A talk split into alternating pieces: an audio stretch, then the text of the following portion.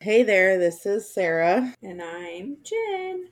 and we're Unstable Moms. So, we decided that since we're fairly new to podcasting, we would start a couple of episodes with a would you rather question so you guys can get to know us a little bit better, and we will start the story from there.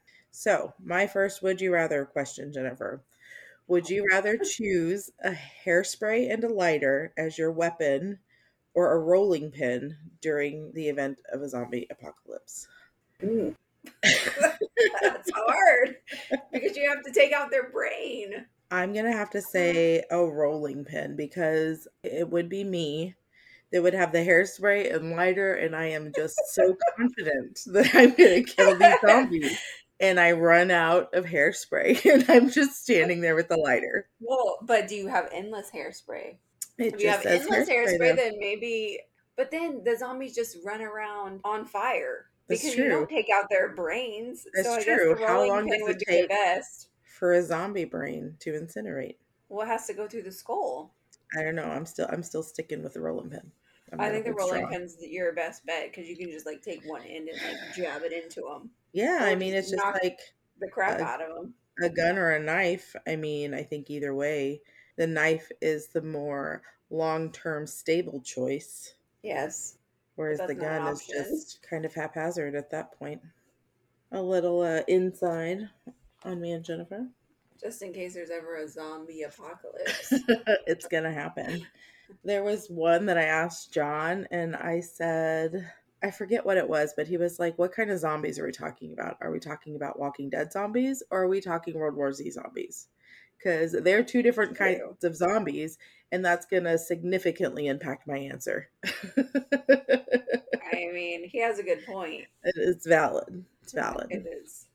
Okay, so this week I am doing the Pharmacy Museum in New Orleans. I have been there back in September and I thought it was really cool. And again, I've never heard anybody do this one on a podcast, and I listen to lots of them. So I thought uh, it was my turn. So this episode's going to be about the first licensed pharmacist in Louisiana. And then it starts that way, and then we'll go into detail about the history of the pharmacy and why it, it made the list. So we'll start with the history of pharmacists. So in Louisiana, prior to 1804, they didn't have to have a license to be a pharmacist. You could go in under another, I guess, quote unquote pharmacist and just be their apprentice for six months. And then you could compound and mix and create your own concoctions and administer them to the public. That's Zero scary. regulations in place in 1804. We're living in the wrong times. I mean, they had some good stuff back then. Yeah. so in 1804, the state of Louisiana passed a law that required an exam for anyone who would like to become a pharmacist. Governor Claiborne established a board of reputable physicians and pharmacists to administer a three hour oral exam. I don't think there's any way that I could do an oral exam for three hours. No. My And what are you ADHD, doing? they would get halfway through the question and be like, hold on, can you repeat that one? they would think something was totally wrong with you. is it like three hours total if I can't remember the question, or is it like three hours if I can remember what you're saying to me? it would probably like be five hours. Probably. I'd be there for a long time. Be like, boys, get comfortable. We're gonna be here a while. So at this point, this is where we meet Luis Jufilo, I believe. I'm probably butchering that. So Luis was born in Meandre, France in 1788. And then his family moved to the United States somewhere between 1800 and 1803. Luis, Luis's older brother, because that's not confusing, him and his older brother were both named Luis. what? Yeah, Why? Why would you do that to your children? why not? Let's have some fun. It's Like, how do you 1800. call them? How do you how do you address them whenever you're like when you're when you're trying to call them like I don't know for dinner or something, or just call them to do something else? they managed, I'm They just- sure. they just both come. I. No, not you, Luis. You, Luis. Yes, wrong Luis. So, um, Luis, his older brother, uh, opened an apothecary with their father Jean in about 1805. So Luis Jr. decided that he also wanted to be a pharmacist. I guess it's like running in the family. We've got a theme here. Uh, and he moved back to Europe to attend the College of Pharmacology in Paris in 1816. He then moved back to New Orleans, and he was the first person to pass the three hour oral exam to become the first licensed pharmacist in New Orleans. How? How did he pass a three hour oral exam? I just don't understand what they were doing in this oral exam. They were just talking the entire time. Well, it's not like medicine was a thing. I mean, it was a thing, but it's not like they were regulated how they are today. Right. I don't know. So in 1819, he married his wife Adele, and they had seven children together.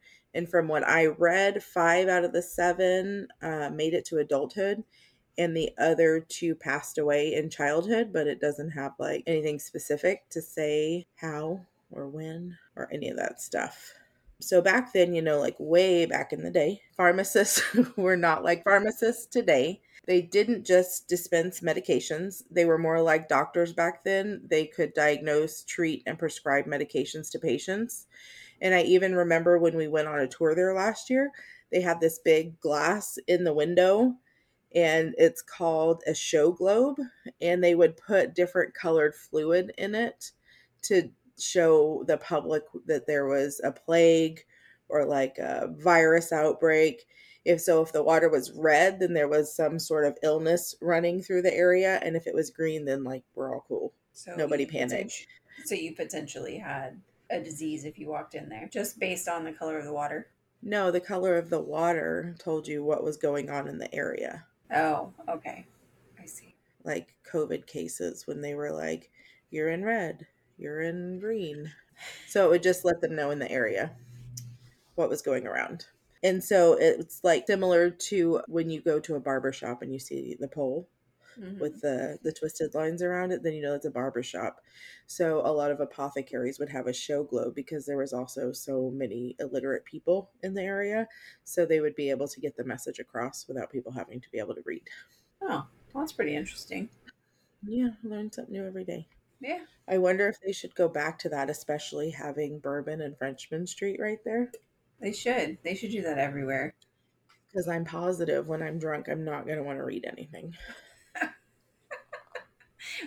right. They should do it on 6th Street too then. I mean, nobody should be down on 6th Street.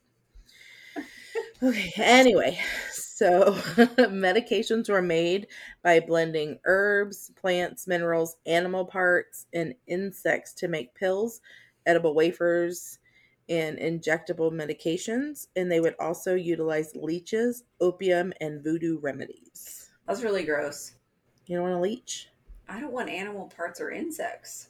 I, I mean, I don't want to probably- leech either. Probably in everything we take right now. Oh, well, yeah. Did you know that there's like crickets or grasshoppers or something in coffee? No, it's roaches. Gross. Yeah.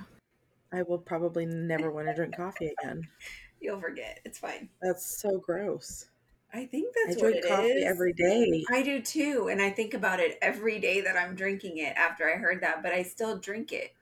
But it's like when they tell you the average person eats like eight spiders in their lifetime while they're sleeping. Do they really though?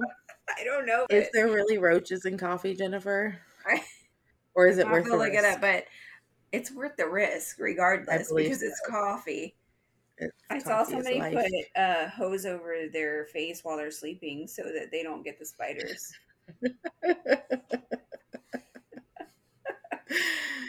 Good I have to look up if roaches are really in coffee. I think it's like a US thing too. It's not even everywhere. And they say like Colombian coffee is better because, because of the lack of roaches.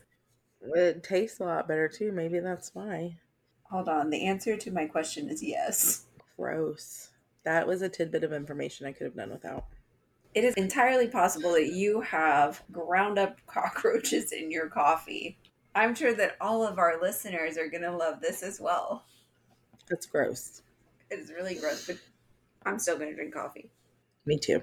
I'll just buy Colombian coffee now. Oh, yeah, but it has to be like real Colombian coffee. I'll get there. So in 1822, Louis built a Creole townhouse in the French Quarter, and upon its completion, he opened his own pharmacy in 1823 at 513 Chartres Street, C H A R T E S, which is the sale, still the same building that everything's in today. They haven't moved anything, and it's just always been the pharmacy, I guess. I don't think it was turned into anything else that I could see. Inside his pharmacy, there was also a hardware store, soda fountain, post office. That was a very, a very, a very, it was a very popular place, like everything one stop shop, like Walmart back then. modern day, or not modern day, the old day Walmart? I don't know. Walmart before it was Walmart? Yes. So Luis had a passion for his work and he spent his time experimenting with new medications and tried to find more effective medications and he even used quinine to treat yellow fever which killed one in six people including his older brother so then there was only one Luis. well at least it wasn't so confusing anymore not that we want anybody dead but I mean it was going to happen anyway it was his older yeah. brother right yeah. Did I show you that TikTok that says like, you know, when you hit 30 and everything just hurts and you have to take all these medications for everything and you're always taking ibuprofen and they said that back in the day, this was close to the end of your life. Yes, you did. You said would have lived to like 40s or 50s. And they're like, so 30s is when it started breaking down, and they're giving us medicine and they've fixed the quality of life so that we're living longer. But our bodies aren't meant to live that much longer. And that's why we start breaking down at about yeah. 30, because that's it's when just... our body's saying, hey, I should be dying right now. Right. It's just a reminder. Hey, we're not really actually supposed to be doing this. You're not supposed to be alive anymore, ma'am. No especially us, where we're yes. over the halfway point at 30. For sure. So Luis ran his pharmacy in the same location for over 30 years, and then he sold his pharmacy in 1855 and moved back to France, where he lived until he died. So this brings us to Dr. James Dupas. I've also seen it as Joseph Dupas, but everything surrounding the stories is the same. And so it's just used interchangeably, I guess. So I don't know if it's just storytelling that's been mistold for so many years. I don't know, but we're going to call him Dr. Dupas because that's what a lot of the articles said. So he was also born in France in 1821 and he immigrated to New Orleans in 1831. When I researched him, there was like a ton of newspaper articles about him and the scandal, and I'll read it because it's really interesting. Back then the newspapers were so detailed. It was like reading the gossip column or reading a transcript from like 16 year old cell phones. They should do it was amazing I know I would read so much more if it had like all the tea in there because even the newspaper article would say, "Oh, such and such is supposed to, the hearing's supposed to be at this time on this day. We'll let you know tomorrow after 10 a.m." Like, what happened? It's like cliffhanger episodes of TVs, but in newspaper form. That would just make me come back for more at all times. I would read so much more. Yeah. I don't even like the news. Um, I, I don't either. So in February of 1850, Dupas and his partner Vaux were in court arguing over a business they were trying to dissolve. There were allegations of money being received and not being logged, and they were both pointing the fingers at each other. And then Vaux was like, I need an audit. Like, let's just do an audit. And Dupas was like, no, no, bro, we're good. That's not really necessary. I think we're all right. So then after that hearing, there was a group of men talking, and Vaux was one of them. And Dupas heard his name being mentioned, and he started shouting at them, and they were arguing, saying he has no reason to say his name and like, stop talking about me. Like, don't say no shit. There won't be no shit. So I'm positive that's what they would have said back in 1850. Definitely. Those are the those are the exact words they would have used. It's exactly what happened. It was in the newspaper. I read it. Um, so there was an altercation, and Vaux ended up getting stabbed in the back right next to his spinal cord. And during the scuffle, it was it was a hot mess like a jerry springer show. Like someone was stabbed another person was stabbed someone leapt over the clerk's desk somebody ended up in the juror's box. Like i said jerry springer. And no one could say for sure who did the stabbing. Later it came out that dr dupas had done the stabbing and a warrant was issued for his arrest in august of that same year so then the attorney for dr dupas brought an affidavit to basically like haggle with the judge to ask for a lower bond amount and he was asking for a bond amount of $20,000 and that's like $782,000 in today's money. So they I either had money or that was a, a good deal for a bond. But he said, "You lower the the bond to 20k and I'll have him turn himself in." And the judge agreed. Like he hadn't even seen him in court and just said, "Okay, sure, he can have this bond. Just bring him in." It was a different time. Um, I know, and like I said, the newspapers were like, "Come back tomorrow, and we'll let you know what's up." And I would have done that because I'm a nosy bitch. exactly. I would have been right on that the next day, first thing as soon Yeah. as it came out. And then what happened? He didn't show up. Of course. Um, why would you show up? So when he didn't show up, his attorney came back and was like, "What had happened was." Uh, he doesn't those have that kind of money too. actually so we need to lower that even more and apparently this was a super common scam they started doing um, back then where they would like stall on getting into court and going to jail so they would try and say here if you just approve this bond then i'll show up and then they don't show up Oh, they do that Um, still and today. Well i know but they have to show up to get the bond That's true. At least back then you didn't have to show up. and you have to pay the bond before they let you go again and that's how you get your money Right. But if they're just saying, you give me this bond and then I'll bring him and then we'll talk, that's not how that works. Way too much trust. There's a lot of trust there. So he eventually turns himself in and they issue a bond of $10,000 and he's ordered to appear November 4th for assault with intent to kill. All the while, Vaux was in critical condition. They thought that he might die or even use the use of his legs. As I was reading the articles, it said that he made the full recovery and everything was fine and he participated in the trial. So then in March of 1851, the trial ended and the jury was deadlocked and then later returned a plea of guilty.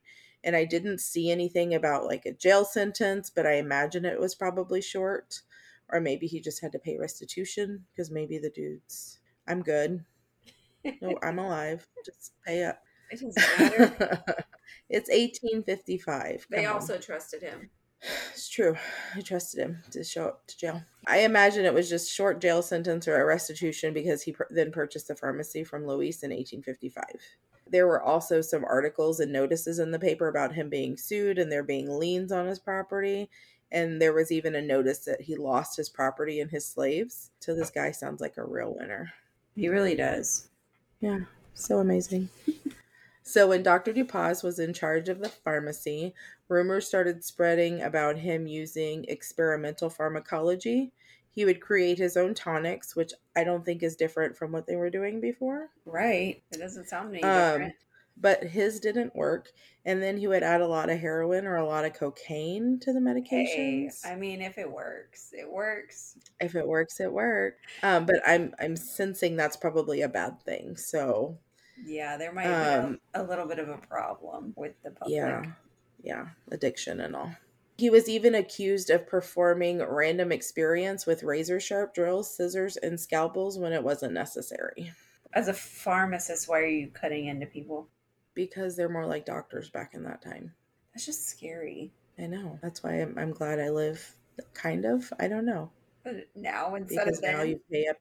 I mean, now there's so many loopholes and red tape and blah, blah, blah for doctors and insurance and money this and money that. And it's all just a big corporation and money. And, but then back then, you didn't know what you were getting. Like you could walk in and, die. hey, my stomach hurts. Help me. And then they don't. All right, and then you just die. Right. Because there's no regulation. Right, and somebody cut into you that shouldn't have been cutting into you, and they don't even know what they're doing. Well, it's a three hour oral exam. And then I don't know that there's any regulation. There's no practice. After that, they're like, here's your license. you don't have to perform any kind of operations on anyone, but as long as you talk to me about it, it's fine. It was also rumored that he would perform experiments on pregnant black slaves using unknown drugs that had voodoo origins or were poisons that resulted in birth defects, miscarriages, or death to both mother and baby, either or both. And I know there's this whole stigma behind voodoo and in all these shows and books they say voodoo like it's bad because I guess it's unknown, but I think it has a stigma, and so maybe that part of the article, when it said, keeps saying like voodoo this and voodoo that, maybe it's just a stigma trying to create the ambiance of the story. So, neighbors said they noticed many people would enter the building, but most didn't come back out. So, naturally, the popularity of the pharmacy declined significantly. Uh, yeah, I wouldn't go there. And People aren't coming yeah, out. no way. Where are they? There's pregnant ladies going in there that aren't coming back. There are people taking drugs and dying. Yeah, I don't think that I would be going to a pharmacy where I saw people going in and not coming back out. It's kind of like when people are like, "Oh my god, this smells bad. Here, smell it." But I would. Or, "Oh my god, the food is awful. Try it." I don't know. I, I probably wouldn't try the food because I like to smell everything that I ingest. But if somebody said this smells bad, smell it, I pro I probably would. I would just pick it up and smell it out of like habit. I'm like not even listening half the time. Yeah, it's like touching. Okay, let me do what you want me to do. Leave me alone. Right. But I bet those people down there in good old NOLA were like, "Hey, I need uh, Louise back over here ASAP. I need my back." pharmacist back." So this went on from 1855 until 1867 when Dr. Dupas passed away from complications from syphilis. oh. And-. At that time, you didn't know you could die from syphilis? Well, no, I knew that you could die from syphilis, but he's a pharmacist. Why wasn't he treating himself? Maybe that's what he was trying to figure out on everybody. He was How testing everybody this? else instead of himself. He was like, "That's not working. I'm not going to try that." These people didn't even have they didn't even have syphilis, but he was like treating them for syphilis. I don't know. So after his death, there were human remains that were discovered in the back courtyard behind the building. And that's kind of where they got this whole he was murdering everybody thing. I didn't, like I said, no articles. I didn't find anything. These are all just stories that I'm finding about the museum from the museum's website and from what I learned when I actually went to visit it. Well, those are those Um, people that weren't coming back out. Yeah, for sure. That's where the connection was made. So it's known now that syphilis causes mania, dimension, dimension, dementia, psychosis, personality changes, etc. So I guess it was possible that he was just mad and decided to nix all these That's people. crazy because now you just get medicated and you you're fine. Right, but I don't think that happened until the early 1900s. Well, yeah. I mean, it's it's definitely Yeah, more common now to have syphilis and just be treated for it. And you probably don't have any of Really? these 'Cause I've- symptoms. I mean, I've never had. I'm pretty positive I've never been worried about having well, syphilis. I haven't either. I haven't either. if it happened now, it'd be a bi- a much bigger problem. Like, yeah, since you're married. yeah, he'd he'd have some explaining to do. So after all of the history that took place in that building, all of the murders and the experiments, supposedly it's haunted. Oh, Some people report seeing a short, stocky, middle aged man with a mustache. He's typically wearing a brown top hat and a brown suit under a white lab coat, and they believe this to be the ghost of Dr. Dupas. so did he die They typically there? see him.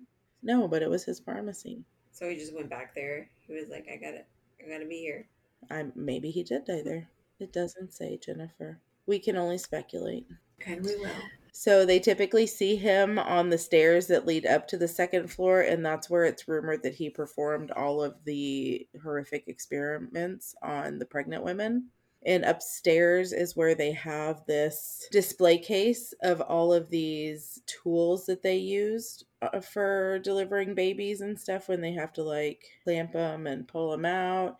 They look like medieval torture devices. It's so scary, and I'm so glad I never had to give birth back then. Oh yeah, no kidding. I mean, even the what's the thing The speculum. The speculum when you get your Yes, even that looks annual done. Yes, even that looks terrible. That's terrifying, but these things look worse. They're so bad. Well, I think chainsaws were Um, originally used for childbirth or something. They weren't for cutting trees. I don't know how accurate that is. Roaches and coffee, chainsaws for delivering babies, you know. I'm pretty sure.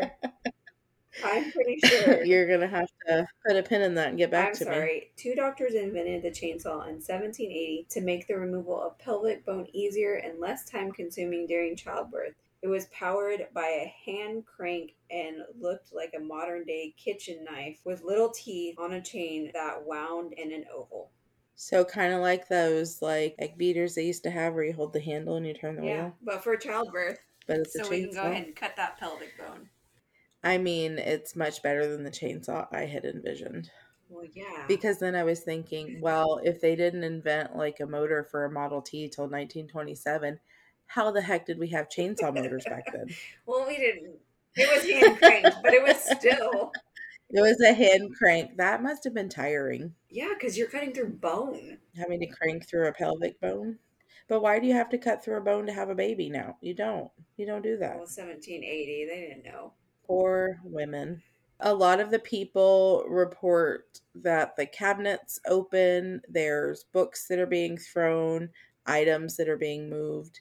Um, and some people have also said that they see him looking into the little glass bottles in the display cases, and that some of the displays that are locked in cabinets have been rearranged. They have had security alarms set off and just all these random things happening. So I bet the New Orleans Police Department is so busy because that whole city, I think, is so has so much history that there's probably so many security alarms being set off. I'm sure. And they're like, ah, it's just another ghost. well, that whole city is so haunted. I know, it's amazing. I love it. I know.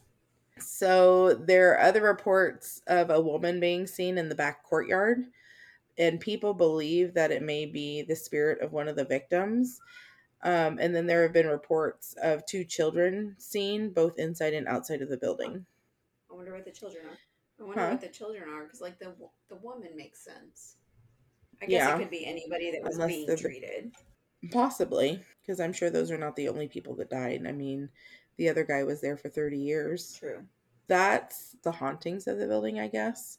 I did this one because when John and I got married, we eloped to New Orleans and we really fell in love with the city. It's just got like a great vibe and the food's amazing. And so we took a trip back last September with our kids and neighbors. And we did that time we got to do all the touristy stuff since we weren't like getting married or anything.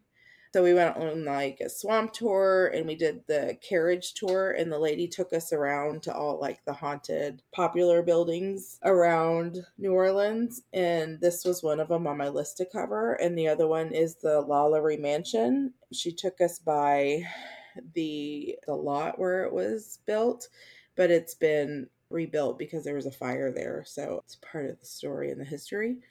So when we went to this museum, it was super cool and they had like the bottles everywhere and they were original bottles. They had the original soda machine there and they had just tons of cabinets of the medicine bottles and displays of all of the medical equipment. And then they even had this display box with like a box of tampons and they were infused with opium. Oh, And I was like, why can't we have that anymore? That would make things so much better. yeah. You wouldn't feel anything.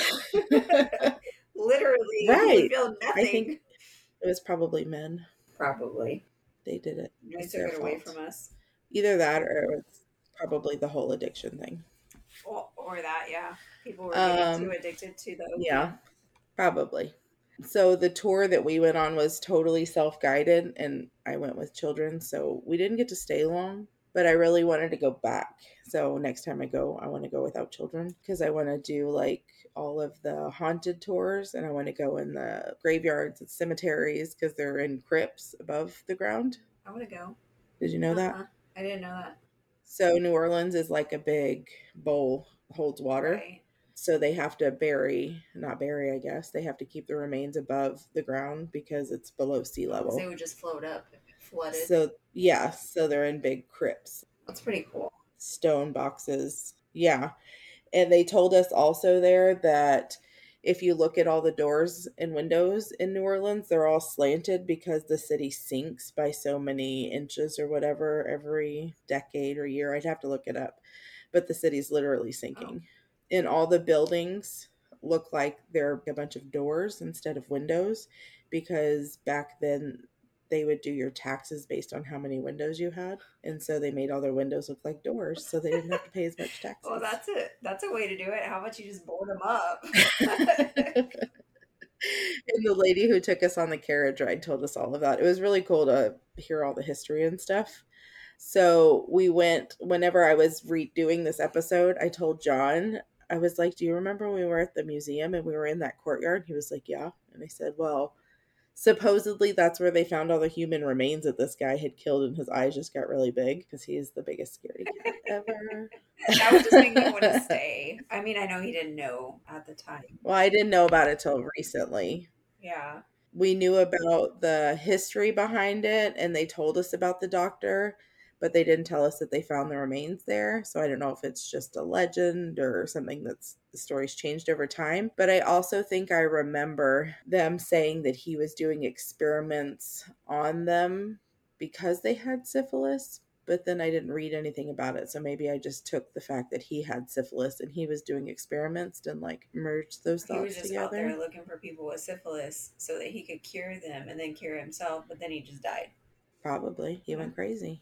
But I definitely want to make another trip down there without yes. children. I'm gonna go. So maybe we can go. We can do like the haunted tours and eat all the food. Yes. So great. That would be really fun. So that was the pharmacy museum, and I can post the pictures from my trip and when we went, and then I can put some links and some photos from online that I saw that was supposed to be the two men all right. Well, it's a short episode this time. I didn't have a lot to go off of, but I definitely wanted to cover this. I think next week will be a lot longer. I hope you guys enjoy. Thank you for listening and follow us on Instagram at Unstable Moms Pod. And then our email is unstablemomspod at gmail.com. You can hear us on Spotify and Google Play podcasts, and we are working on getting on Apple. So give us your feedback. Thanks.